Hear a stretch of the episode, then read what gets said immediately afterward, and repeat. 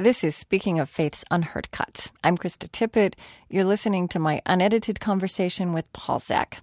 He's professor of economics and the founding director of the Center for Neuroeconomic Studies at Claremont Graduate University. I spoke with him on March 25th, 2009, from the studios of American Public Media in St. Paul, Minnesota. He was in the studios of public radio station KUCI in Irvine, California. This interview is included in our program, The Science of Trust, Economics and Virtue. Download the MP3 of the produced show at speakingoffaith.org. Hello. Hello. Do you hear me? Hi, we've been hearing you for a while. for a while. Well, Okay. wow, and I c- this is the first first I heard you. Uh, and how? Okay, I'm gonna. Uh, do you want me to put uh, Rick? Right, Paul. I'm so sorry, Paul. Do you want me to put Paul on here, and and you guys can That'd be great. Um, work it out? Okay. I'm hearing a big echo. Well, okay. Let me let me do something. You can use use these headphones. Go ahead and sit down over there. All right. I'll unplug. And go ahead and sit down. Talk right into the microphone. And Hi, it's Paul Zak. Hi, it's Krista Tippett. Hello. Hello. Um, there's a an echo that's going to drive me crazy, so I need them to. Um, it, it may be a volume. Oh, I think it just went away. Let's see. Did it just go away? Well, I do hear a Um, bit of an echo too. you heard, yeah, no, it's still there. It, It sounds like it's coming through a set of headphones. is there another set of headphones? A- actually, yeah, I, I put in. He's wearing. I, we're, we're, yeah, so there's two set of headphones here. Is that what you think might be causing it? Yes, I'm, I'm just the one set of headphones. Okay. Okay, so how's the echo now? Okay. Um, I hear it too. I still hear it. You still hear it. Um, it could be the volume on your headphones. And Okay. actually, I think Mitch, maybe we should try to turn. It sounds pretty loud at this end too. Is that helping? Okay. Okay. Better? Let me see. Um, I'm not hearing the echo anymore. Are you Okay, still one, hearing two, it? three. Mitch? Yeah. No, we are hearing it. It's pretty loud. Are there any other speakers in the room? Still hearing it? Uh huh. How about now?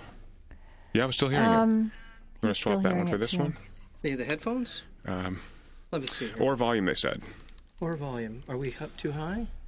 We're, talk- we're knocking down the volume now. you know, it um sounds like. I, I don't think it's a volume issue. It's pretty loud. Okay. I don't Could it be a door open or There is a door open. Oh, Should we try to kill on that and we'll. would that do it, Mitch? Uh huh. Okay. Um. mm, let's see. Is it still okay. there? Trying again, Mm, trying it's again. Still there. Um, wow, it's still there. Let me move back from the mic a little bit. I think we're better. No, still got it. Um. So let me just clarify. Um, on that end, there's just the one set of headphones plugged in. That's correct. One set of headphones and volume is now at a moderate level. Is that better? Mm-hmm. Uh, I think it's a bit better. It, Uh, they just did something here. Okay. Um. I'm still hearing it. I'm just wondering if there's. Um, is it like the AKG headphones? Uh, Mike, can you verify the headphones there? Okay, they're unplugging me and going to try something else. Okay. Sorry. Right? And you got there early. I hope that was not our fault. No, no, no, no. In Okay. fact, I wandered and got lost, so All I'm, right. it's Okay. I'm happy that you're delayed. Is this better? We we switched Um, jacks. I still hear it a little bit, but what is it? Yeah, I. It's, it's faint. It's faint. uh-huh. Okay, You have to be able to hear it. Can you hear okay? I can hear fine. Okay. So the engineer's here with me, and right. I don't hear much Okay. now. I think we're okay. I think we've done it. Yeah. It it all. Okay, you're Technology You're is wonderful, but something always goes wrong. it's wonderful only when it works. it Doesn't work You know, a lot of the faint. Can I A time. little more volume. Okay. Okay. Okay. That better? Are you okay on on? We're Yeah. gonna do one more test. I think we sound uh, I- I'm fine at my end. Okay. I still a little bit of an echo as well, but um, This volume's way down, so I don't. I don't think Yeah, that's what it is at this end. Um, why That's- don't tell me tell me what you had for breakfast, and let's just hear you talk a little uh, bit. okay. I had a wonderfully healthy breakfast of uh, cereal, raisins, milk, and way too much coffee. How's that? we still. Uh, can you? Are you hearing the echo when you speak? I'm not hearing much. No, it's almost clean now. I think. Okay. I. If it's if it's even a little bit, it may may bother you. Um, he's doing some adjustments here. Okay. Just say I, I was lowering the ISDN. He's lowering the ISDN, and that seems to help. To That's me, That's helping you. Okay. Does that sound right, Mitch? Okay.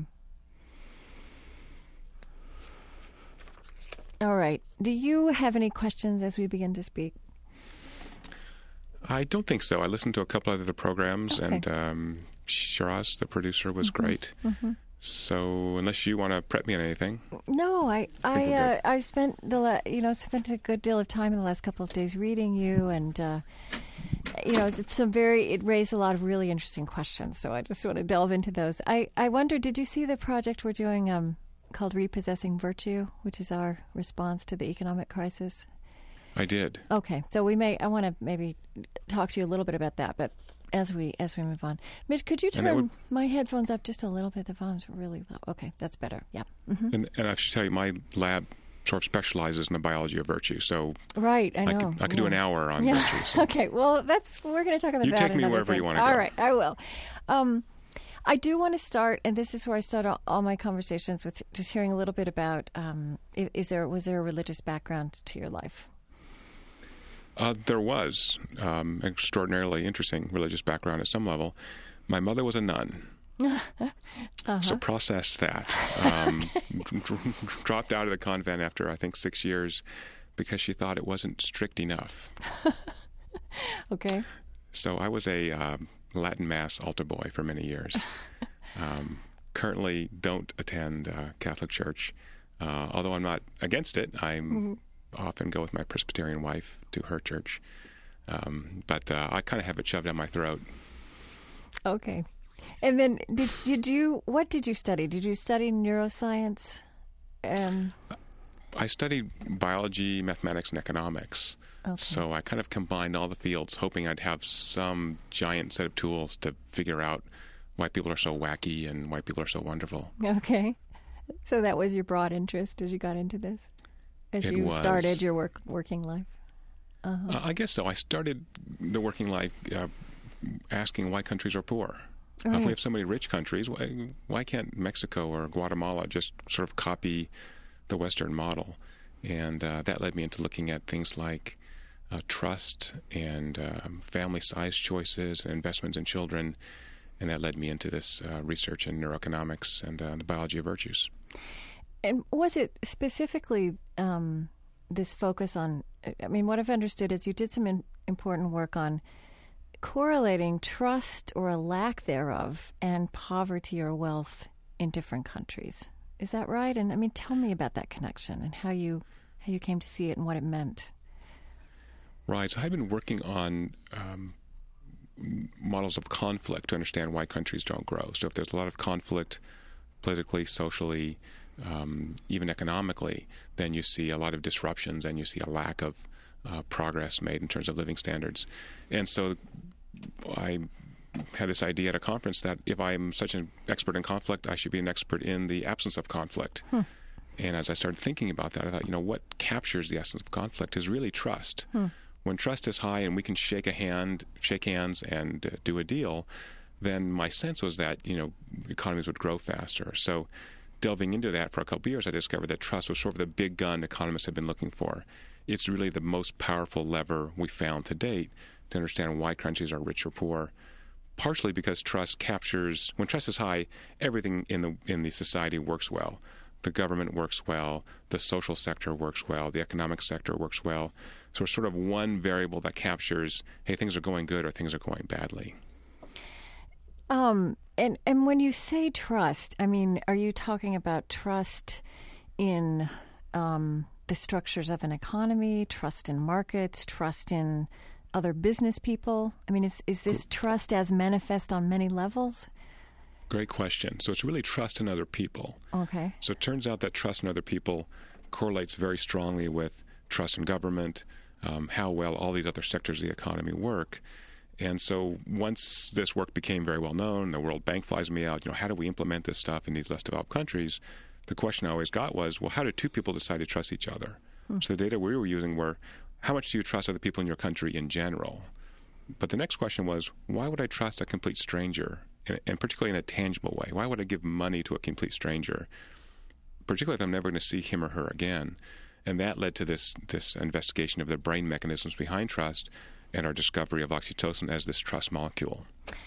So that is the work um, you're doing now, and it comes under this uh, category of uh, neuroeconomics, which I think is a word that many people won't, won't have heard. So I wonder if you could just t- tell me. I mean, is that a new field that you've helped create? That's kind of a sense I have.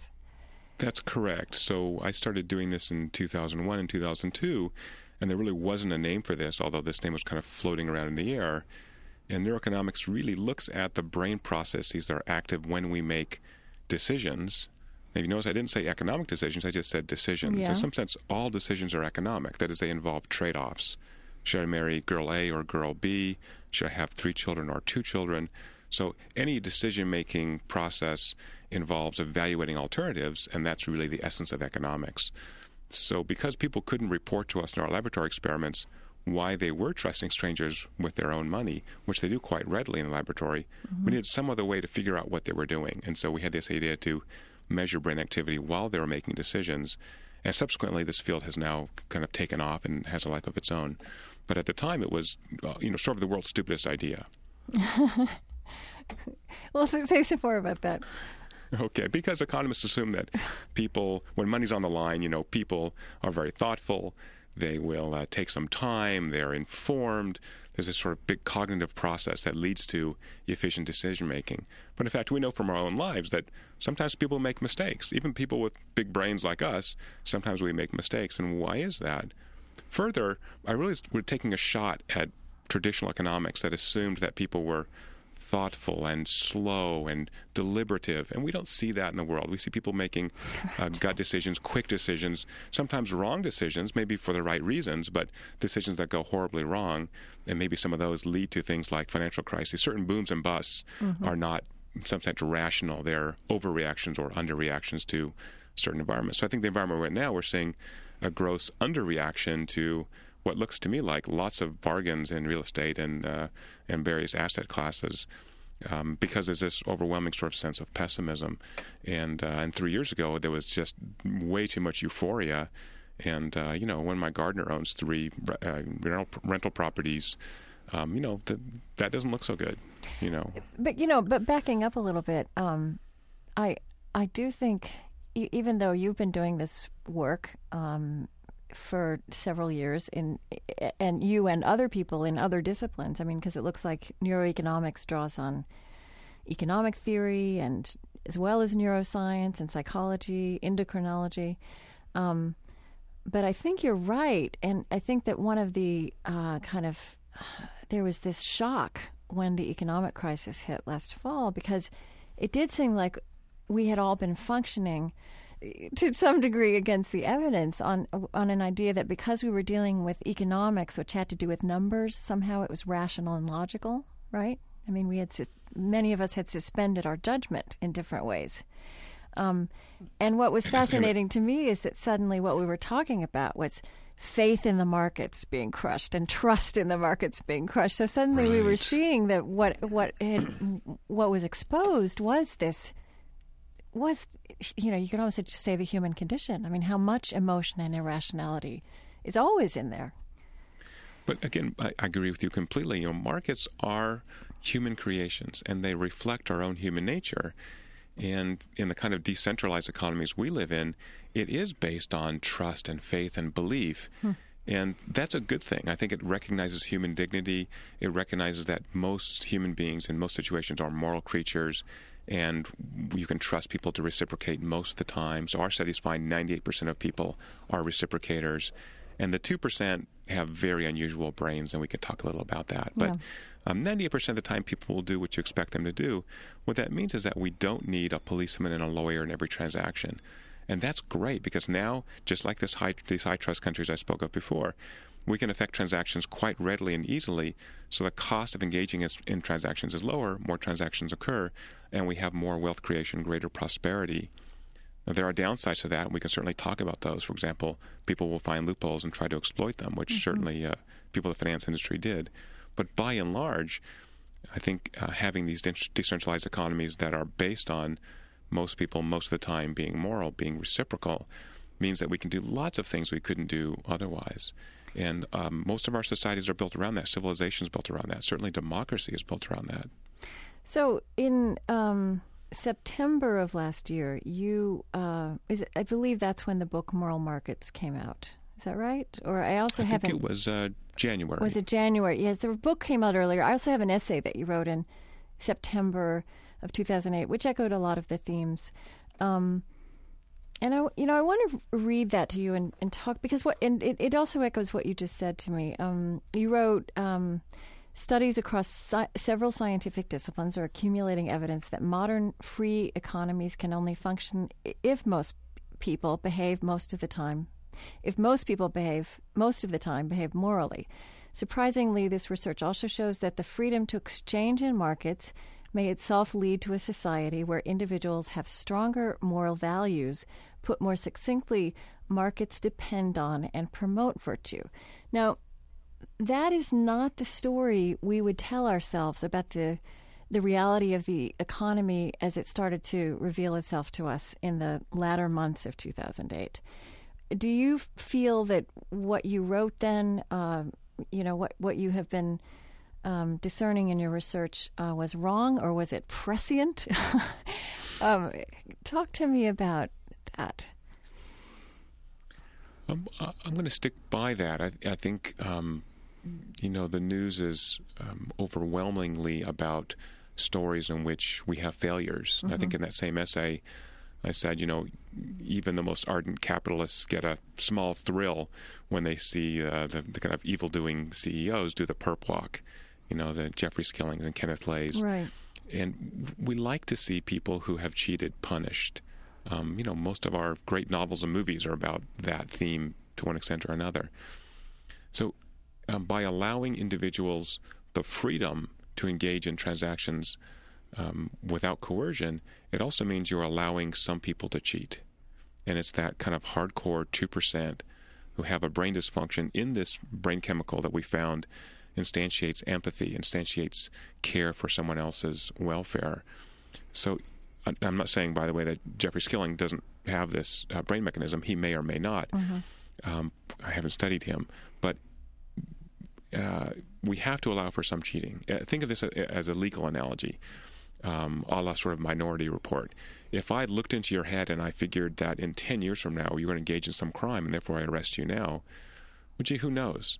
But if I allow you to go through your life, and if you do engage in misbehavior, then I'll try to, you know, after the fact, capture you, punish you, encourage you not to do that again. Um, me being as a society, us as a society, will try mm-hmm. to do that. But I don't want to want to beforehand say, no, you can't engage in all the things in life. You can't go one mile an hour over the speed limit. Even if you have a sick child in the back seat and you're rushing him or her to the hospital, it's not allowed. So I think by having this freedom to innovate, do things a little differently, perhaps even to bend the rules, allows for greater freedom, greater prosperity, greater innovation. It also allows for cheating. And we need an appropriate regulatory framework that captures, discourages, and punishes cheaters.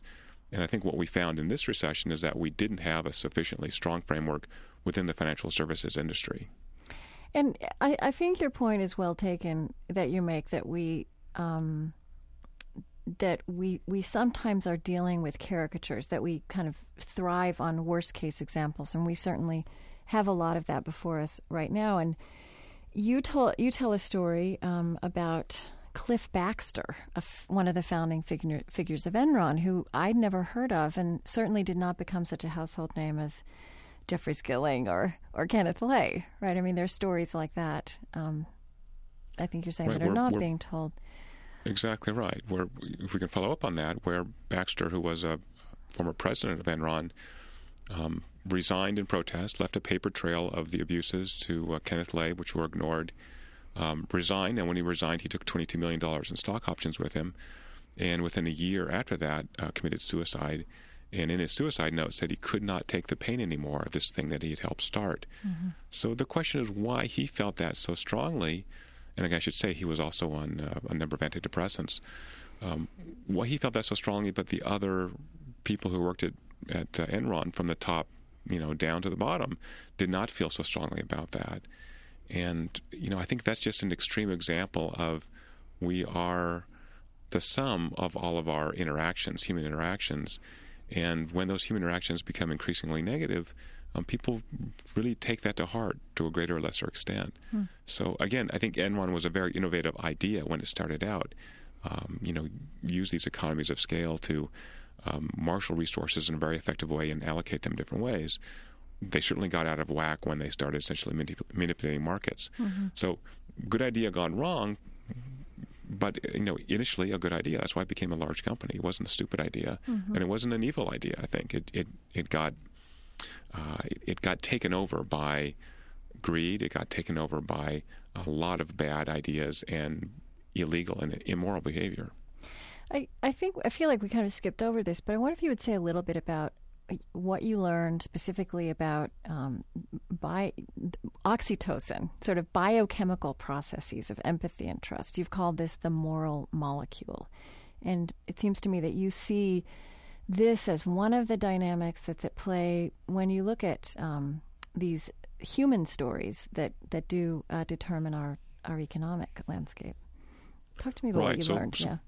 So let's bring some science to bear on this. So mm-hmm. I just made a bunch of uh, perhaps interesting or outlandish claims about people having sort of a moral sense. But in the last five years, we've begun to find the chemical basis for this, and we discovered this molecule called oxytocin that lives in the human brain, and in particularly human beings, it's particularly potent at making us care about the outcomes of others.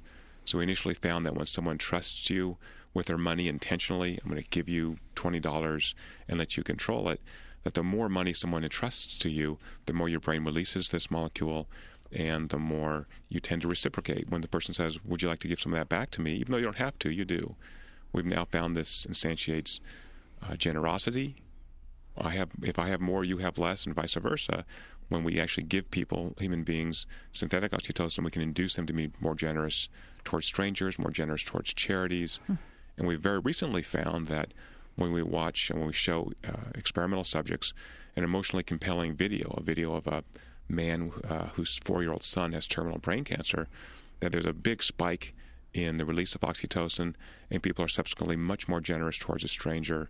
They're more generous towards charities. So somehow this molecule in our brain has allowed us to um, live in large groups of people where we have something in our heads that says, this person's safe, this person not. This person I want to be around, this person I don't want to be around. So it's kind of a trust detector. Mm-hmm. And in a very real sense, it connects us to other people. So the great philosophical traditions have thought of empathy as a foundation for moral behaviors. So the reason I don't do things that are immoral is because I'm a social creature. I live around the other humans, and I'll get a lot of negative feedback, uh, as we all have when we do things that are inappropriate. And if I want to be around the other humans, I'm going to try to gauge my behavior so that I'm not, um, you know, constantly irritating people, uh, constantly being ostracized or punished by people. So oxytocin is one of those signals that says, mm, "I'm getting what you're doing." It allows me to sort of emotionally mirror what other people are doing.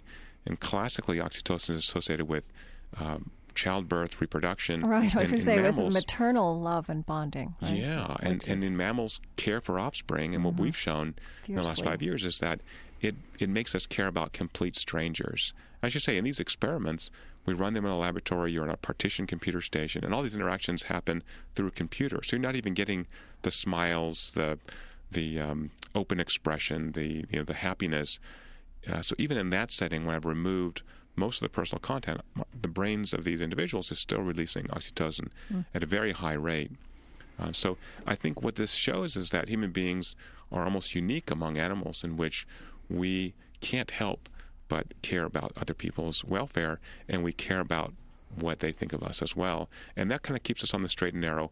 Not all the time. We're adaptable. And this system shuts down under high levels of stress. Right. And so I've written in the Moral Markets book about the kind of environment that was created at Enron that put people under enormous amounts of stress, survival stress to keep their job. And so if you're under such enormous stress, then the system shuts down and you get to be in this I need to get through the next two hours mode as opposed to I'm going to take care of people around me, and this is a win-win situation. Well, and I have to say, as I was um, reading about you and your work, um, as this economic reality continues to unfold around us, I thought that was one of the most interesting um, learnings. And as I, you know, because, and I know nobody can measure this, and you can't measure this, but I think we, many of us do have a sense that that things really got out of control the last few years. And I, and I do think that we can look around and and see bad and immoral decisions be, having been made um, to a greater or lesser degree at all kinds of level levels of our economy. And I I was wondering, you know, to myself, and I just like to know what you think about this. It seems to me that we have had this acceleration of stress as a feature of everyday life. I mean, this 24 7 culture that is a relatively new thing. It, it got me wondering if, um, if the accelerating stress that's kind of been built into our everyday lives might have contributed um, in a very real way to some of the bad and really immoral decision making in our economy in the last few years. I, I, tend to agree with you. So let me give you kind of two answers. I think it's a wonderful question, by the way. Um, economists uh, talk of the cleansing effect of recessions. So recessions are necessary because they kind of cull out the companies that are not providing the best customer service. They're not making a profit. They're not providing some product or service that people need. And when those businesses go out of business, then those resources are redeployed to more important uses. Uh, the machines are reused, the people get different jobs. And so this keeps the economy kind of efficient. We don't want to kind of limp along and have high levels of inefficiency just because we love the name General Motors or love the name of some company if they can't kind of keep up with the herd. So competition drives that, and that's an important part of maintaining efficiency.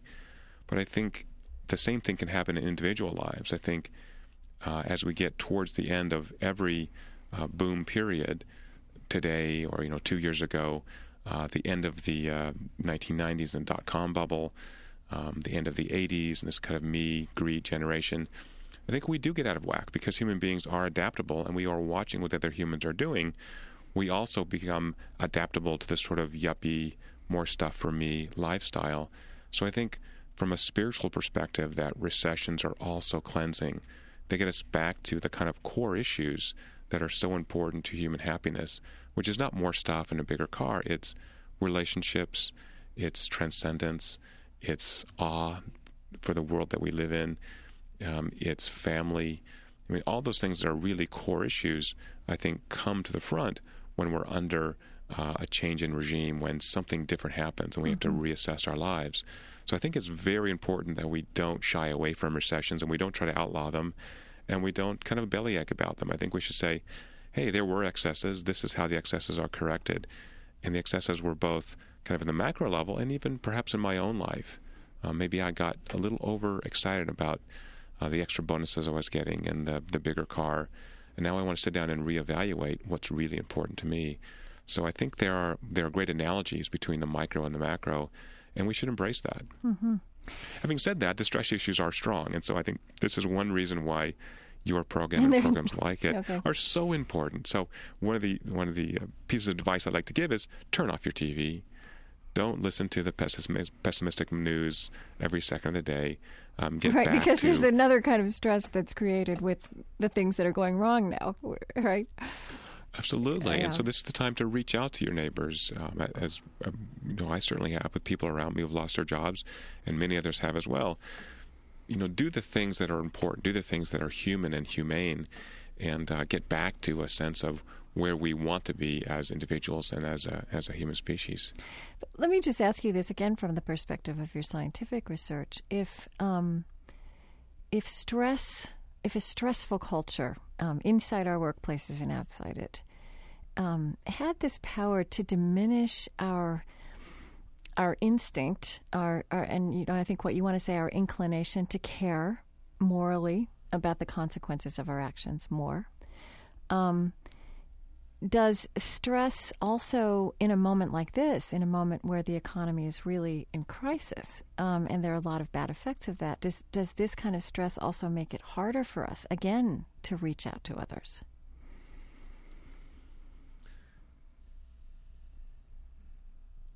I think there's two ways to answer that. Uh, the, the, first is that um, appropriate levels of stress are very good for human beings. Uh, so there's sort of this this misnomer that stress is bad.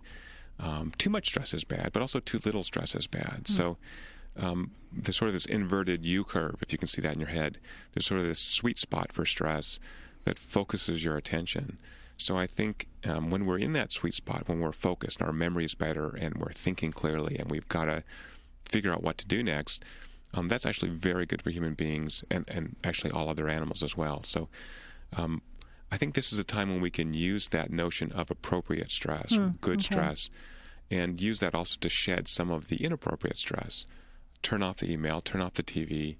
Um, you know, realize that uh, you know we have good times and we have bad times, and what sustains you through that are beliefs, our relationships, and I think you know this is the time that we can take advantage of that.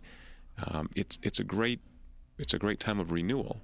Um, so you know this is this is the autumn, and uh, the spring will follow. Okay.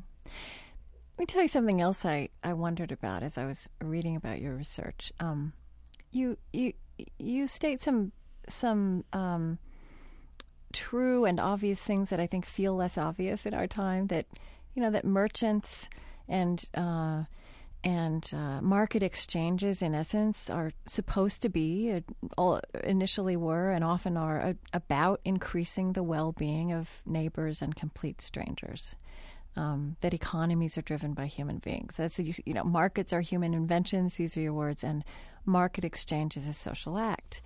But just a minute ago, you mentioned economies of scale in connection with Enron, and um, and I also think that one of the things people have been rediscovering in recent years and are doing with a new kind of passion now is I don't know, shopping at the farmer's market rather than the large uh, supermarket, right?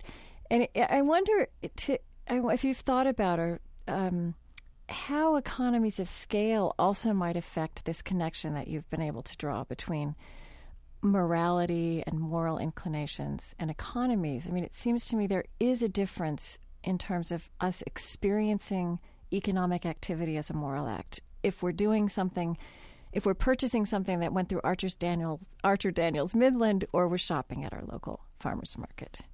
That's a wonderful question. So, um, turns out there's a ton of research on this, uh, particularly by economic historians. And you know, exchange originally was personal. You, you knew right. the farmer. You exchanged uh, wheat for cattle or whatever it was. And you know, as we've developed um, greater methods to increase productivity, we've seen in many industries this sort of centralization, economies of scale, in which now you're exchanging with not the farmer but the cashier at the grocery store. Mm-hmm. You know, that's the only face you see, and it does depersonalize exchange. So, again, as you're saying, I think very appropriately, there's this trade-off between lower prices, Walmart, and maybe moderate uh, quality, and interacting with the person who actually is creating the product, who is growing the food, and having this kind of a relationship with him or her, and then paying more, but but potentially getting higher quality. So, um, I think large companies do face this risk. It's um, you would never walk into your. Uh, uh, I live in a semi-rural area, and we have orange trees everywhere. Hmm. And when we walk by them, when I walk by with my kids, my kids say, "Let's grab an orange." I said, "No, you can't grab those oranges because they're on the other side of the fence. Someone owns those. They have to sell those to make a living." Right. Um, but you know, grabbing an orange from a giant grocery store chain doesn't feel as bad as that, right? Mm. Because I don't know who that neighbor is. Um, I think to counteract that, large businesses, and Walmart's one of them, work very hard on customer service. They have greeters. Uh, they have commercials right. that try to put a human face so they're this. counteracting this, in fact, intentionally.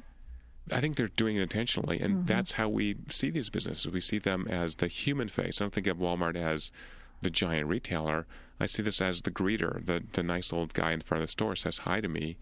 And uh, now, granted, that greeter also probably reduces shoplifting and other things, but there's this sense that we really need a human face, and whatever human face that is. In fact, the grocery store I shop at, I know the cashier's name because it's not a very big town I live in. Mm-hmm. And yeah, it's kind of nice. I feel like I'm kind of buying from them as opposed to buying from this giant chain. Right.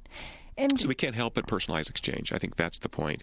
And I think that's important because, it, again, it draws on this moral sense, it draws on our sense of empathy and releases oxytocin.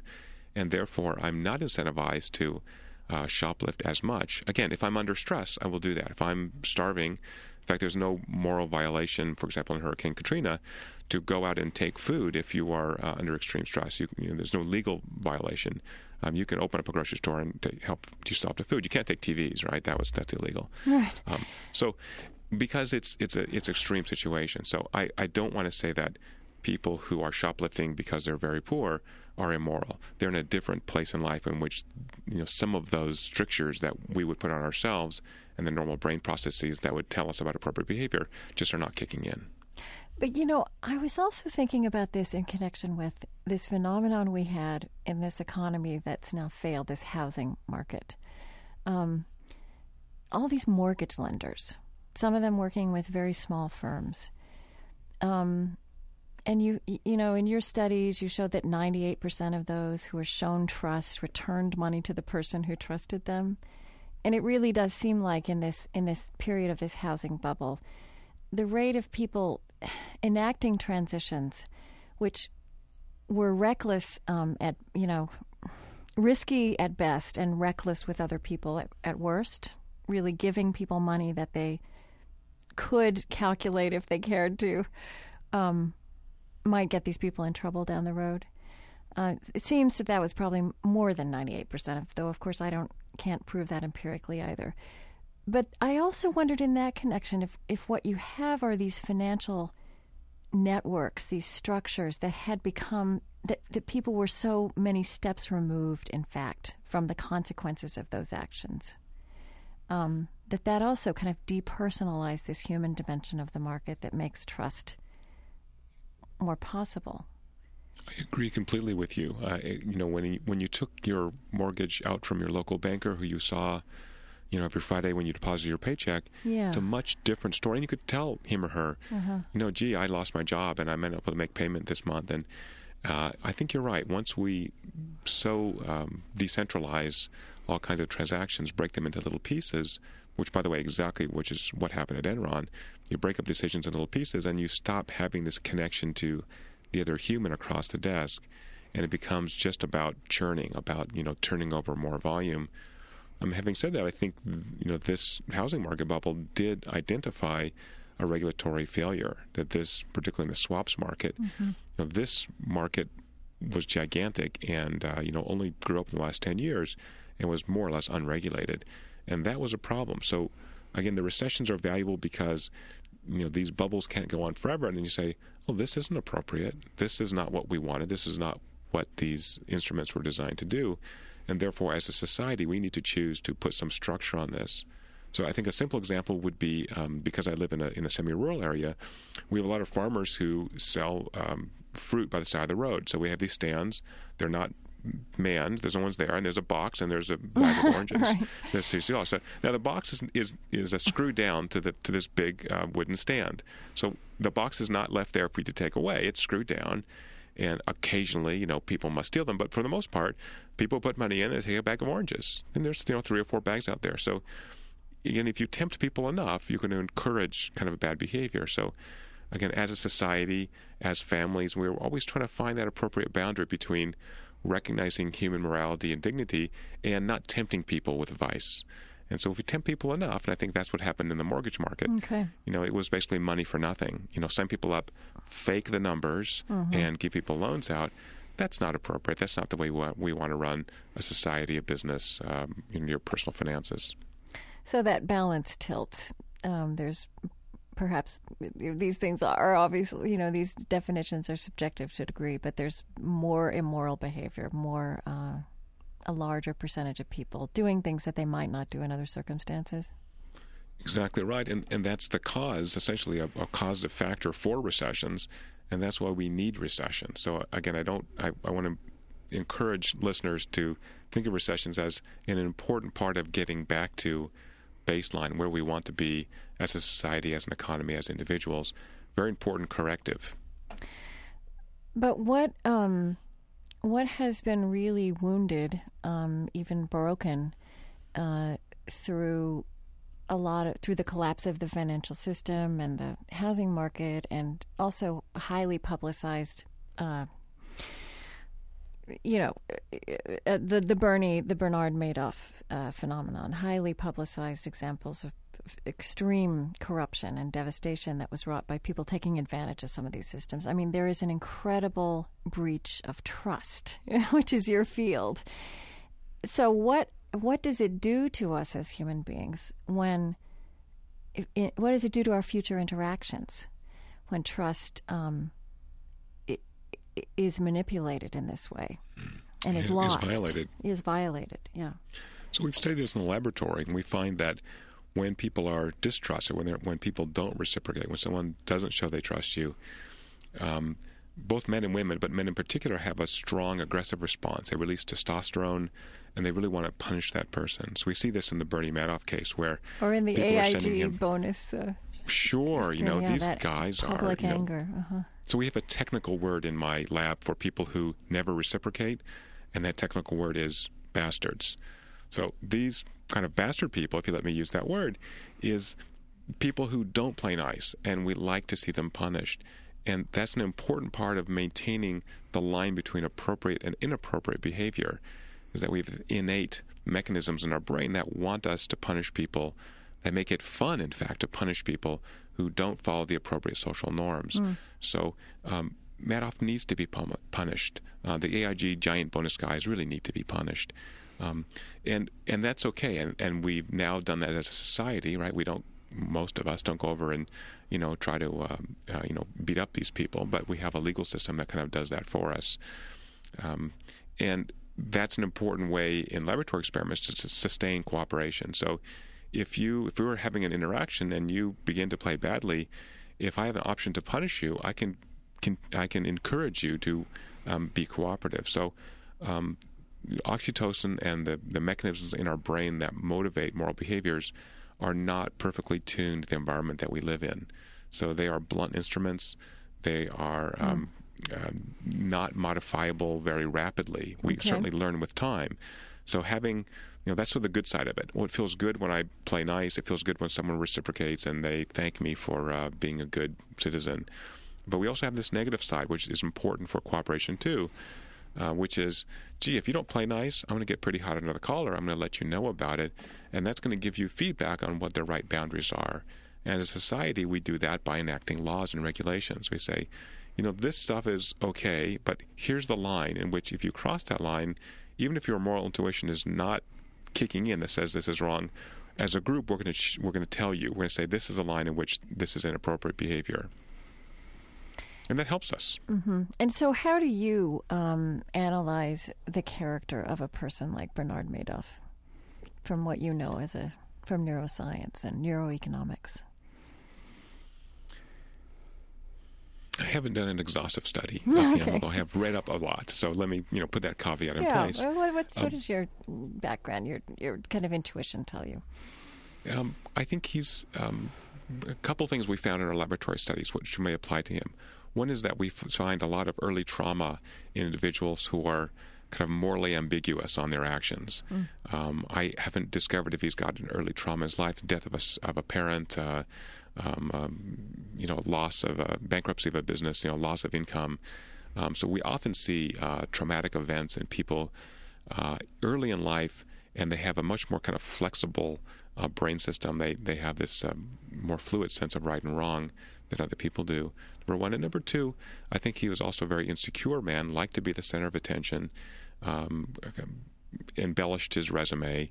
And uh, boy, it's great when people are coming to you and think you're, uh, you know, you know, way above the rest. You're extraordinary, and you're giving millions of dollars away to charities. Um, and then he said, you know, starting in the in the early '90s, he just couldn't sustain those returns that he had, so we started this kind of Ponzi scheme. So um, most of us would just probably take the hit and say, hey, you know, returns are down. Uh, we're going to try to adjust our strategy. Um, instead, he felt like he couldn't face up to that. Um, and so it's this um, uh, sense of not being able to, to meet the expectations that others have for you and you have for yourself, which generally lies in people who are very insecure and uh, don't have a kind of good sense of self. Um.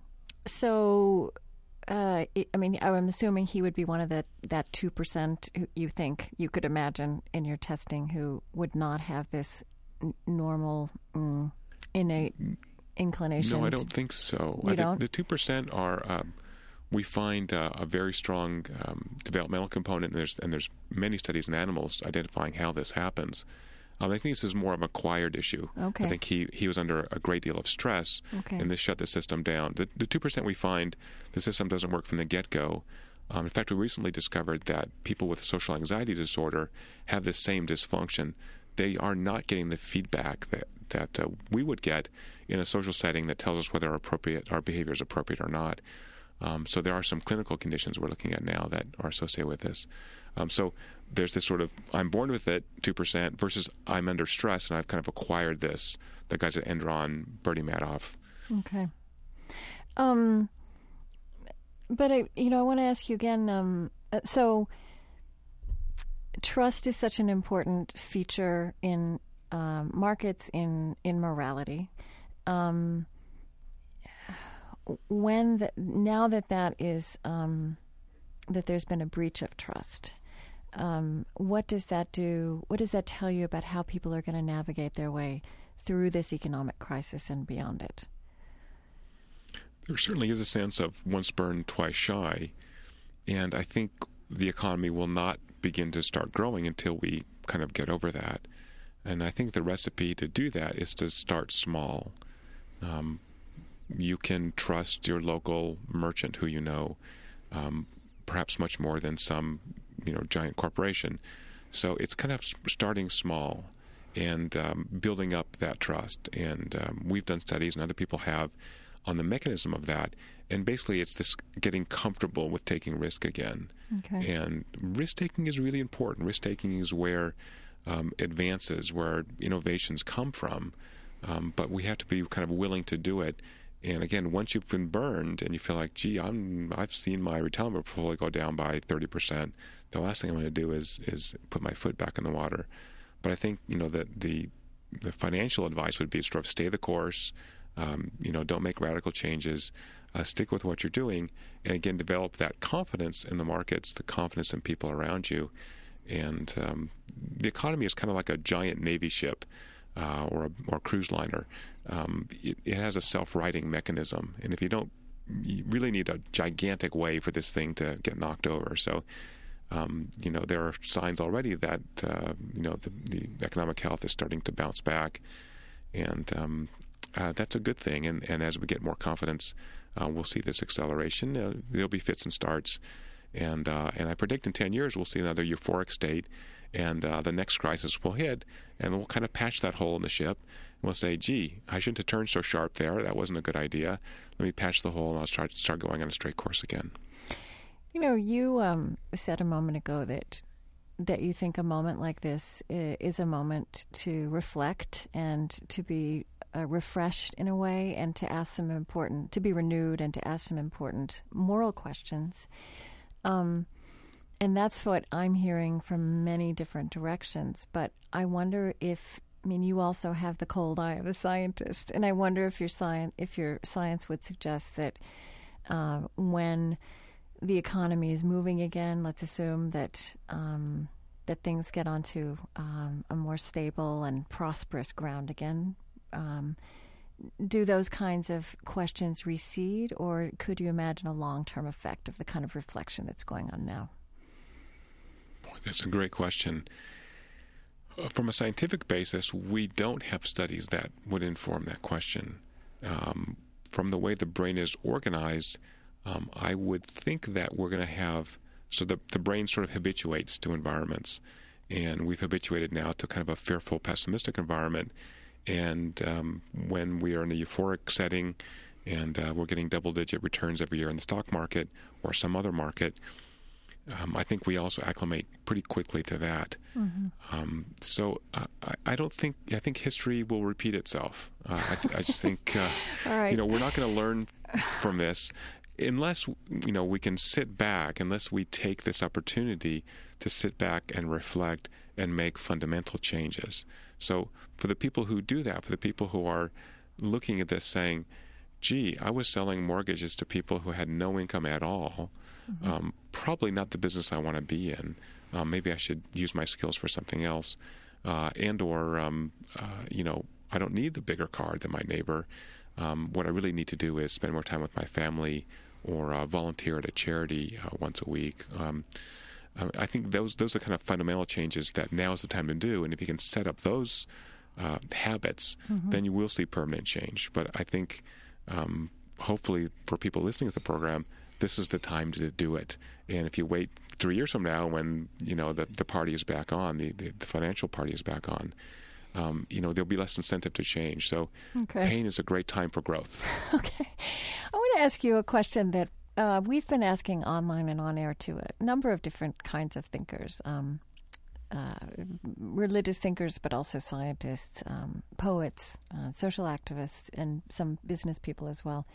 Um, are you um, thinking of this of our economic pre- present as a as a moral or spiritual crisis as well as um, an economic crisis? I, I, think in my own life, I'm trying to take advantage of this, and certainly in my children's lives, take advantage of this time of pain to um, educate them, mm-hmm. to encourage them to reach out more, uh, to engage in more um, uh, helping behaviors and charitable work. Um, from a sort of overall aggregate perspective, um, I'm not sure. Um, I, I, don't know if it is a time of retrenchment. Um, uh, economically, it is, but spiritually, I don't think I'm qualified to say. Mm-hmm. So um, I think individuals need to make that choice themselves. And um, my sense is we want to embrace the pain and use this as an, an experience, if possible, that lets us get more clarity. Um, but for an overall, is, is an overall spiritual crisis in the country? Um, I just don't know. Mm-hmm. And I mean, let me ask you this is another question we've been asking. And, and virtue, I think, is a word that um, is important to you. You've talked about virtue as part of economic life. Um, and I'm also, I've also, we've been asking people what resources and what virtues um, they are drawing on, uh, living in the economic present and moving uh, beyond it.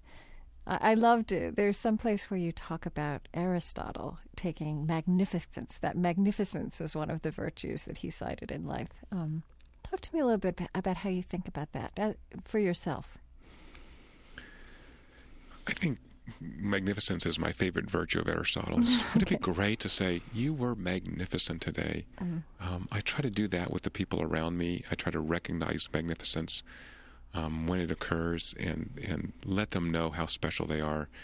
Um, but I think this is also a time in my own life um, to focus on things like generosity and compassion and understanding, and um, to use this as a, a, bit of a teaching moment, uh, not only for myself, but certainly for my children and those around me to think about how we can do better, how we can help more, and the value of doing that. Um, and, and again, when, when everyone is employed, and uh, you know, we're not talking about uh, you know people losing their houses and uh, right. such and such. So, for example, we adopted a dog recently that was going to be put down uh, by a, a, family who had lost their home and they had to move, and uh, they had a number of pets and. Um, um, not a healthy young dog, but an old, uh, not so great dog, and um, and we sat as a family and said, you know, we like this dog, and we don't want him to be, um, we don't want the family to have the, the pain of having to put this dog down, and um, and let's let's take it in, and let's try to help them and let them come and see their dog uh, when they can, and so I think you know all those little lessons don't always occur when you're buying the bigger house and the bigger car, and you don't have to think about it. So um, I think you know we have tried, um, my family and I have tried explicitly to think about how we can reach out more to help others around us. You know, and I want to ask you if, um, in addition to what has is happening in the economy right now, um, is what you are learning about economics and morality through uh, neuroscience and neuroeconomics is is is your research challenging or or uh, or or supporting um, or possibly changing some of the assumptions about market economies that we've held um, in this culture in recent years?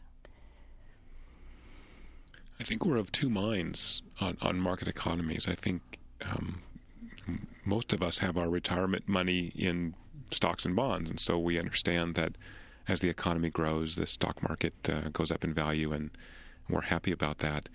Um, on the other hand, there is this underlying sense um, that interacting in markets somehow uh, degrades our dignity, is not something we should be doing.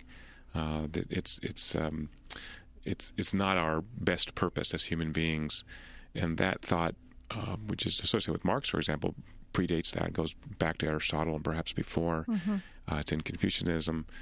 Um, so I think we are starting, starting to take some shots from that by using this interdisciplinary approach in which we're identifying uh, the legal uh, aspects of an innate sense of morality. We're identifying the economic aspects.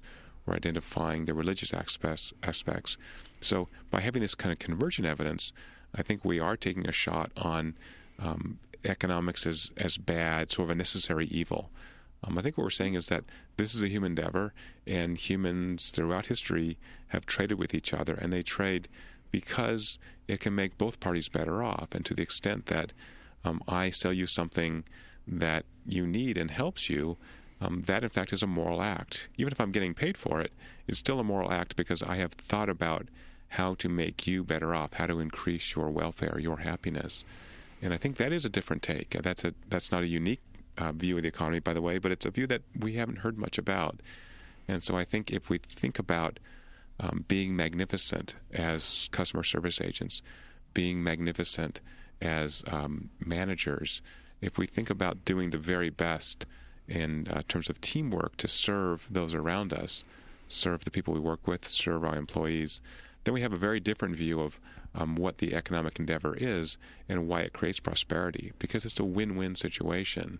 So if it's uncoerced exchange, then people must want to both exchange this money for the good or service, and they must get some benefit from it. So I think that's the way to think about um, what our research is telling us, and it's all dependent upon this kind of moral sense, this sense of right. social obligation. But that's the tough part, isn't it? I mean, tell me this: is there so you're learning about um, this innate moral inclination. Um, is there something in your research that also suggests how that can be strengthened?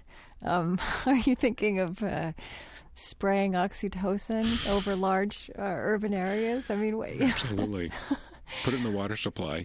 So I think it's it's getting back to this one-on-one relationship, right? If I see my customer if I see the per- people I work with, if I have that personal interaction, I'm getting from a from a scientific perspective, from a neuroscientific perspective, I'm getting much more feedback on what I'm doing. What what I'm doing is how it affects people. Does it help people? Is it appropriate? When I'm doing all this electronically, um, again, a la Enron, just to to pick our favorite uh, uh, nasty company, mm-hmm. then everything is it's easy to kind of uh, ignore the pain you may be causing by behaving inappropriately. So I think it's that one-on-one. It's it's going to the farmers market. It's understanding that um, uh, you know millions and millions of people own Walmart stock, and um, and if Walmart is going to survive, they're going to try to provide the best customer service and products they can, and that's a good thing. That's something that people want. Um, and if you want a different level of product and customer service, then you go to a different kind of store. So um, there's this fine line between um, economies depending on uh, other regarding behaviors, what we might call virtuous behaviors, and competition. And the competition can sometimes drive us to behave in non moral ways, immoral ways. And that's, I think, where we can get out of whack. So I think getting back to the basics. I, I love the, uh, the, the CEOs, you know, who will go on the line, wherever the line is. You know, go to the McDonald's store and serve hamburgers for a day. That's very important. Um, also, something many businesses do, my lab does, is um, allow people time and encourage people to volunteer uh, to help others, to, to realize that we are very lucky to have the jobs we have, to have good incomes, to be able to choose what we do in life. And there are people who don't have those choices. And to, uh, to make a place for that as a personal growth experience. And in many businesses, this kind of developing uh, people's spiritual side um, has big benefits in terms of greater morale, greater productivity in the workplace, fewer sick days. So I think it's recognizing the whole human being and businesses as societies in miniature. And if you want to get the most benefit out of going to work and the things you do at work, you have to recognize that people need to be um, valued. They need to feel like they're reaching out, doing something important. And we can do that. And again, I think the recession, not to harp on the same question, but the recession is a great time to get back to those core issues as human beings, as organizations. Wonder how you think um, about the spiritual or religious implications of the work you do, of this, of what you're learning um, by way of science and economics. Whether it's this this subject we've been talking about, or other work you're doing, maybe that we haven't discussed. I think it's um, utterly fascinating that you know we do have, as we're finding, this innate moral sense. Um, where that comes from, and certainly there's there's an evolutionary history that can be traced um, through other animals, and where these brain mechanisms come from. Um, that this process is extraordinarily accelerated in human beings, but I think it tells us why, um, you know, 99% of humans through their history of life have believed in a god or gods, uh, why we seek spiritual enlightenment, most of us, why we seek elevated states, um, why we have awe. Um, I think this is part of our makeup as um, human beings. And the place for that uh, spiritual sense in a larger religious setting, um, I think, is unclear. I, I think hmm. it's you, you could view this in one way as um, uh, if you're a believer in God, that God imbued this into our brains, and we have therefore um, a spiritual, religious um, kind of sense, uh, a circuit in our brains. Um, or you could say that um, equally, I think, it's plausibly, uh, that this sense evolved because we are hypersocial creatures and we have a need to believe in others and things around us to actually move forward. Um, so I, I'm unable to say that from a scientific perspective, which is more correct, but certainly consistent with um, a very strong belief in spirituality, in uh, in belief in God, and um, although not necessary on that. So I think uh, what we're finding is there are, uh, for example, we have s- surveyed people extensively in our experiments um, on their their spiritual beliefs, their religious beliefs, and the extent of their religious beliefs, and we don't find that this moral molecule oxytocin um, that it depends on your religious beliefs, whether you're raised uh, religiously, mm-hmm. uh, whether you're a current religious believer or uh, practice religion, how often you go.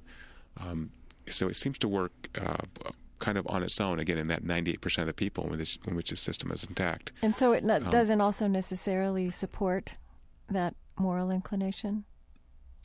It, it, does support that moral inclination, but I think that the religion can be thought of as reinforcing that, as okay. giving us exemplars. Um, mm-hmm. I think you know the great religious figures in, in history are moral exemplars. Um, they may be much more important than that, but at a minimum, they kind of tell us about um, how to live life most fully. Um, I, I, we've done a, a, some work recently on the role of touch, um, and uh, as, as, you may know, the Dalai Lama uh, is a one of the happiest people I think on the planet, mm-hmm. and he touches people all the time. And we found recently that uh, touch actually releases oxytocin and connects us to other people. Hmm. Uh, not the people who touched us. We actually had, uh, in, from experimental setting, had massage therapists uh, touch our experimental subjects, give them a, a, short back massage, and this primed the brain to, to release oxytocin and generated much more cooperative behaviors uh, subsequently. So I think human beings have developed a variety of ways to uh, kind of juice the system to keep us connected to other people. Um, touch, handshakes, hugs, uh, sharing meals, uh, eating will release oxytocin. Hmm. And we have so many meetings over meals and so many celebrations over meals. that's a wonderful bonding opportunity. And I think we found that out just through um, trial and error that this is a great way to bond to people. So I think all those institutions and rituals that we have, including uh, religious services, which I think are very important ways to reify the kinds of beliefs and the kinds of uh, desires that we have for the way we want to live our lives, are very important ways to uh, make us happy, healthy, connected, and uh, and and perhaps get us closer to God. You know, we had a um, we did a program a few years ago, which we've um, aired again, in which people, which there's a great deal of interest in. It's with um, someone named Prabhu Guptara, who's with UBS in Switzerland. Um, and he did a study of across the world's cultures of um, the very the major traditions, religious traditions, and he also included um, atheism as a as a major. Uh, um, you wouldn't call it a tradition, but a, a, a, view of the world and of life. And he was looking at how different spiritual and religious traditions or standpoints um, equip their followers to behave ethically in the workplace, to take some of the values and virtues from that with them to work or not. And he found that there's there's often not a correlation. Uh, he found that some of the most religious people who were getting direct training in morality um, really had a culture of checking that at the door and seeing the culture of the workplace as neutral. Certainly, um, Western Christians.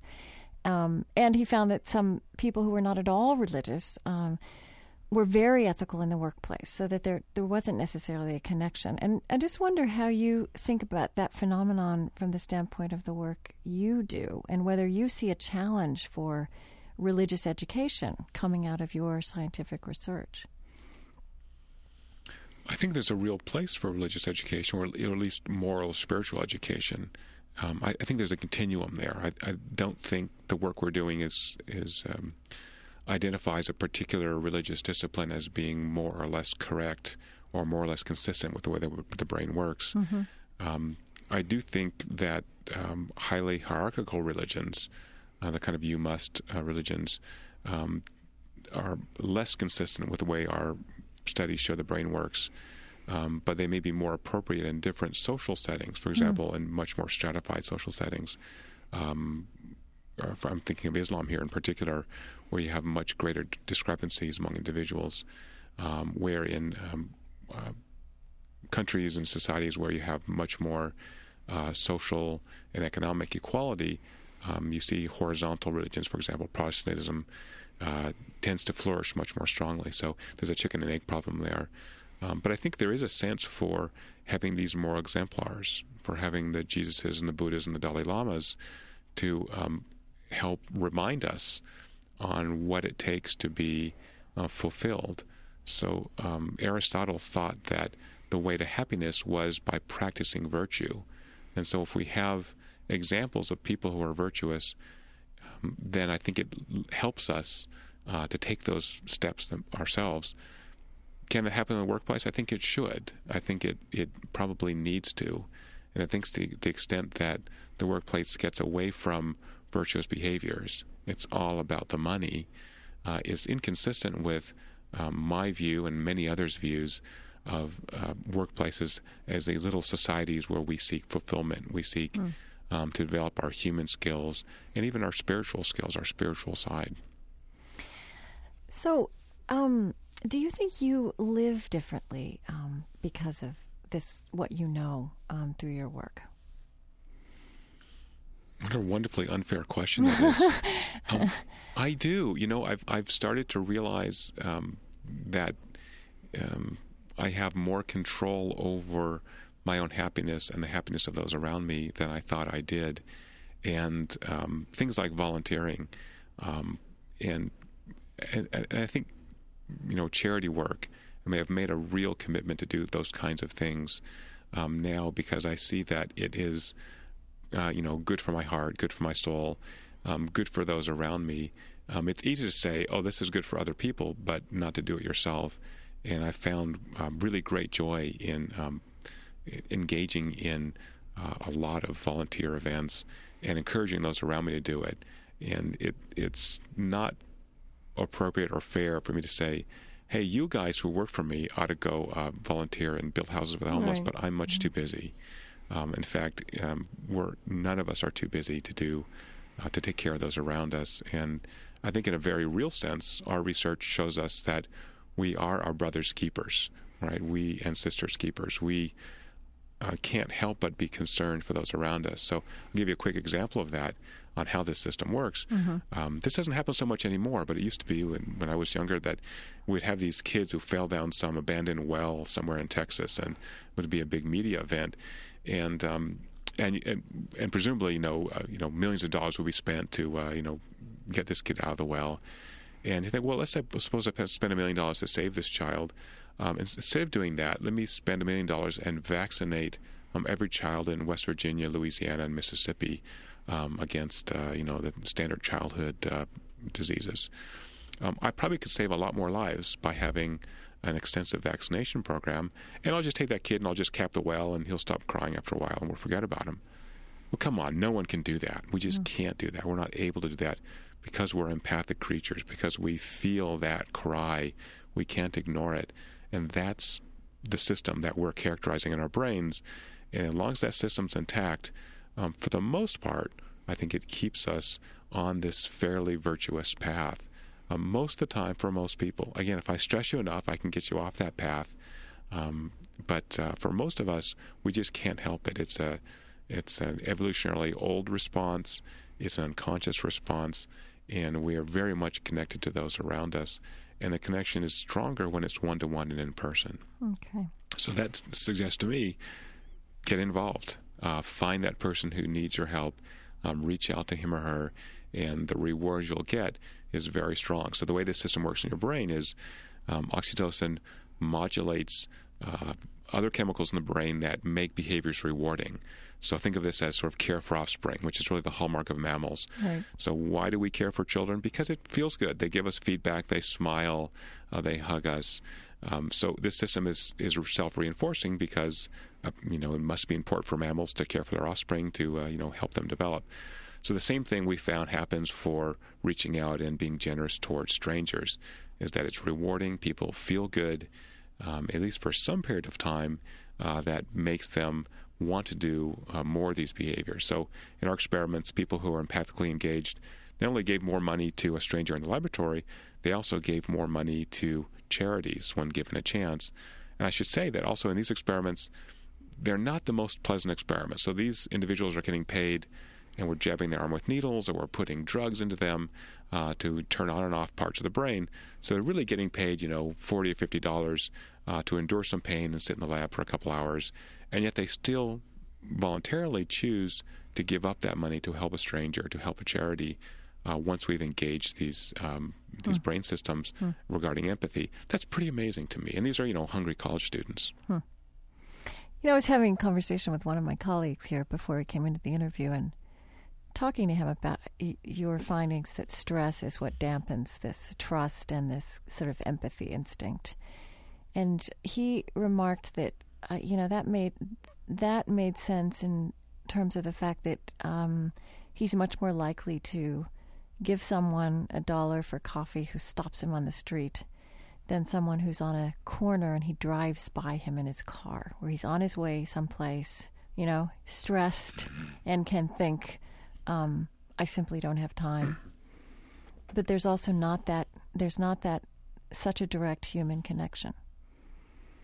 It is very important. There's a famous study of uh, men who were in seminary, and they were rushing off to, uh, uh, I think, a, uh, a, religious service, and uh, the experimenters had placed a uh, homeless man in their pathway who was asking for help, and it turns out about half of them actually ignored the the pleas for help because they were late for this you know service and of course they're trying to. So that that's just shows the stress response right? So mm-hmm. if again if they're leisurely walking down the path and again these individuals have self-selected to to uh, you know help other people they're in seminary presumably they would stop and try to help but a little bit of stress does it. So um, i think you know what this means is uh, the theme we're coming back to is this mechanism is the strongest in person is strongest when i volunteer at my local homeless shelter it's not just giving money it's actually going mm-hmm. and doing it but the the value of that is the internal rewards that we get.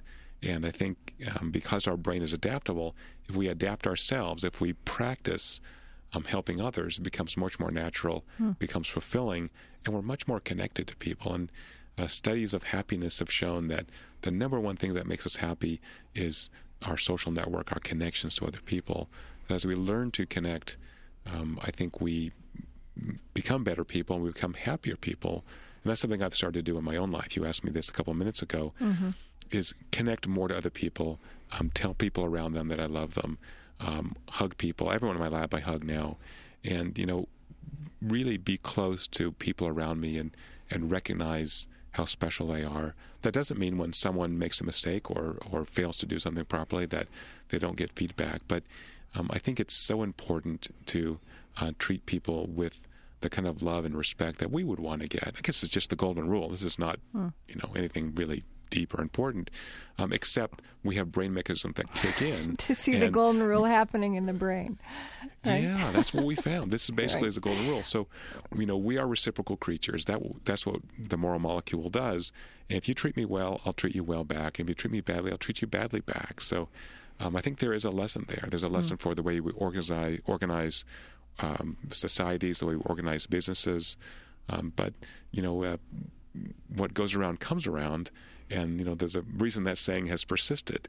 Uh, it's because it pretty much describes society. So, um, again, I think that's the, the, one of the primary goals of um, taking time to meditate, uh, going to church, having these kind of models in which we can see, oh, here's a person, uh, Jesus, you know, washing the feet of the wanderers. I mean, here's something that you don't have to do, but when you do it, it is so rewarding because you have put yourself in a situation in which you can be a service to others, and that is a guide for everyone else around you. Are they teaching neuroeconomics in business schools these days? They ought to. You know, I get more calls from lawyers and judges groups to speak to them than anybody else because mm. I think they're, you know, we have designed our legal system around uh, um, the sort of standard uh, so-called rational choice economics model. If I want to um, have people engage in some uh, activity that I don't like as a society, I just increase the penalty. Turns out it doesn't work for lots of different criminal behaviors. Mm. Um, so I think understanding our innate social and moral sense draws on a whole different way to structure legal systems. Um, uh, I recently taught a class at uh, the Drucker School of Management at Claremont uh, to MBA students called um, Moral Values in the Brain. Uh, and basically it was a class on business ethics, but it, would, it masqueraded as a class on the brain and the moral brain. And you know, the basically the bottom line for that was what I just told you, which is if you're a smart manager, you ought to use these brain systems. You're going to get better productivity, but you have to live. You know, you have to walk the walk. You've got to live this yourself. You mm. yourself have to be a moral person because if you're not, the whole system breaks down because people are going to follow what you do. So here's the reason why you should do this. Why you should encourage people to volunteer why you should do every dirty job from mopping the floors. Go mop the floors one day for the CEO. Wouldn't that be great? Wouldn't you love that? Mm-hmm. Say, well, that's a bad use of my time. I'm a smart, you know, super sharp CEO. What could be more important than to say, I want to see what's happening on the floors today in the bathroom. I want to see what it looks like. Are we doing our job right? And if we are, let's recognize the janitorial staff. And if we're not, gee, this is like uh, starting from the ground up. So um, I think that's the kind of message that um, MBAs really need to hear. It's not just about maximizing shareholder value, it's really about maximizing productivity, happiness, and I might even say virtue within the workplace. And if you do that, we get out of the mess we're in, we get back to core values.